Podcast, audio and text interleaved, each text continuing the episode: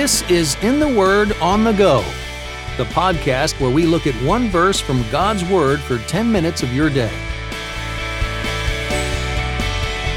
Welcome to In the Word on the Go. I'm Champ Thornton, your host. Whether you're listening by yourself or with a family, this podcast is here for you to spend 10 more minutes in God's Word while you go about your day. In each episode, I get to interview one person about a favorite verse from the Bible.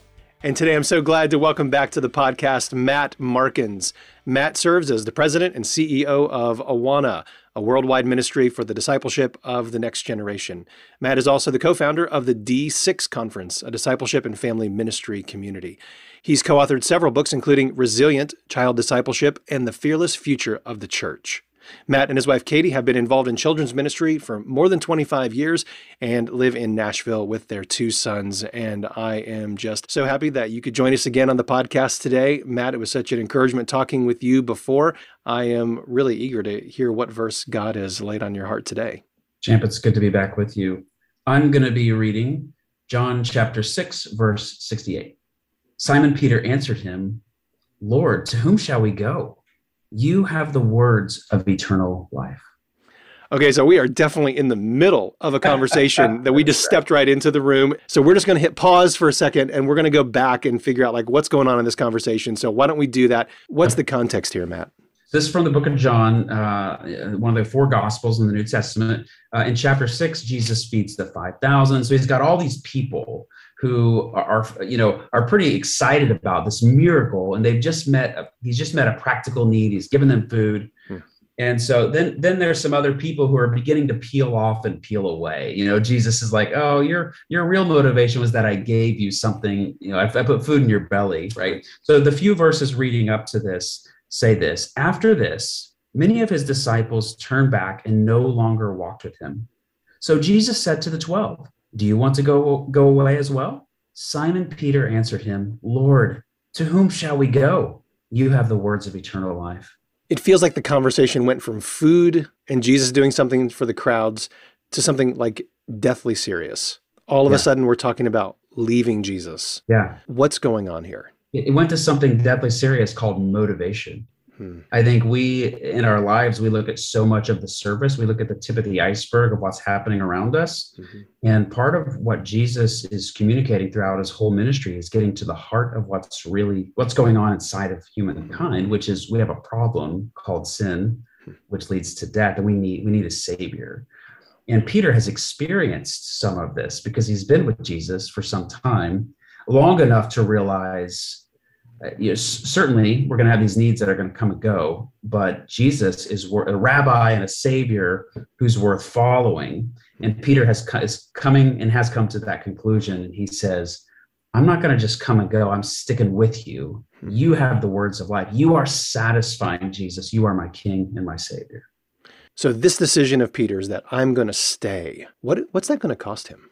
Well, Peter doesn't know it yet, but but it's going to cost him his life. You know. Hmm uh, when I was with you last time, a while back, we talked about uh, the kingdom of heaven, and Jesus and his ways are so valuable that it's worth giving up what we have to grab on to him and his kingdom. And Peter's coming to that realization. Peter has realized that the person of Jesus is God.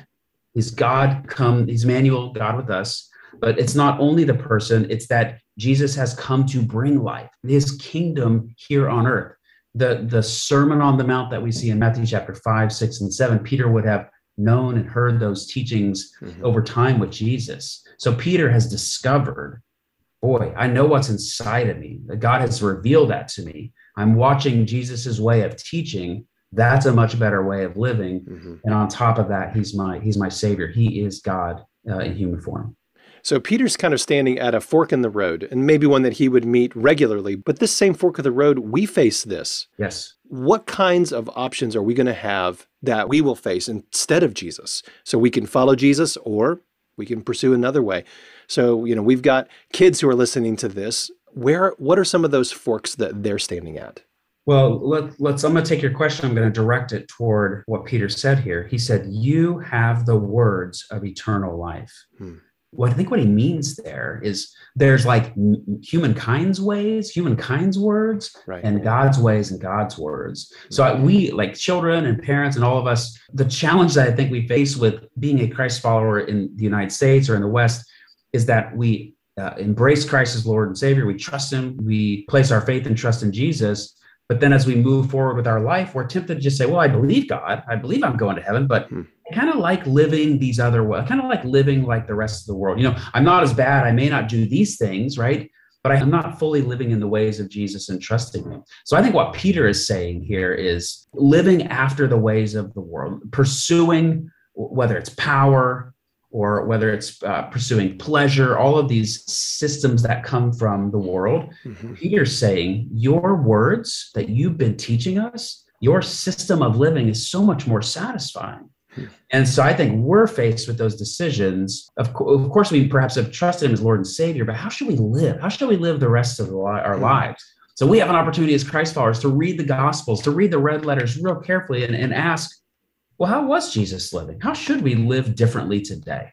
So I'm guessing that a lot of the people who are listening to this podcast, kids included, if they're following Jesus, and I think probably most of them are, they would say, Yes, yes, that's what I want. But what kind of challenges might we face as we think, Yes, I'm going to do this? What's going to make obeying this verse difficult? So, going back to that word motivation earlier, I said the word yep. motivation. I think we've got to ask ourselves on a regular basis okay, what's my real motivation here? Hmm and keep at to ask ourselves that question every day, multiple times a day. And I think we start to realize over time, wow, I really am sinful. I really do need a savior because oftentimes our motivations are selfish. You know, uh, we were talking with one of our youth here recently. They were giving a compliment to somebody mm-hmm. because they wanted the satisfaction and gratification of that person thanking them, right? So even as kids and adults, we can do that. Right. Keep keep asking ourselves, what are our real motivations? And then combine that with reading Jesus's teachings in the Gospels very carefully. And I think we can connect our need for a better way of living and his salvation into what Jesus is really teaching. And I think we're going to start going, wow, Jesus is right. I do need a savior. Not only that, but I need to live in a better way. And he's showing us in the four gospels, especially how to live a better way. Can you give a practical example of how that might be lived out in one of our listeners' lives? Okay, so an observation that I think we're all making children, students, and parents alike we're all making the observation in today's world of, of anxiety. We're anxious people. We worry a yeah. lot, right? Yeah. Right. So G- Peter, when he says here, you have the words of eternal life, he would have known about Jesus's teaching from the Sermon on the Mount of don't be anxious. Hmm. Jesus says here in, in Matthew that he takes care of the birds and that, that he, he gives them clothing and food, that, that they're so pretty in terms of how they look.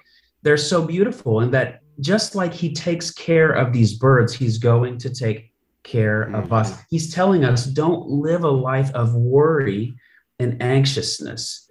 And I think that's a great challenge for even today's children who might be hearing this or students.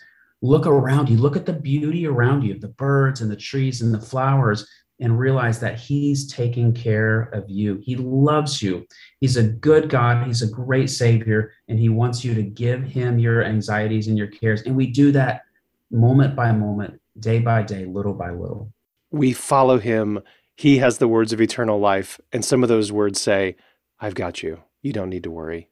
That is so encouraging. Matt, thank you for pointing us to John chapter 6, verse 68. Would you just close our time by praying this verse for all of us? Dear Jesus, where else should we go? We look around us and we see a world that is broken, that is anxious that that is in desperate need of something better and you are that solution and answer you have the words that lead to eternal life right now we say we love you and we pledge our love and our faithfulness to you. In jesus name amen. Thanks for listening to in the word on the go. For more information about this podcast or to listen to past episodes, visit wordonthego.net.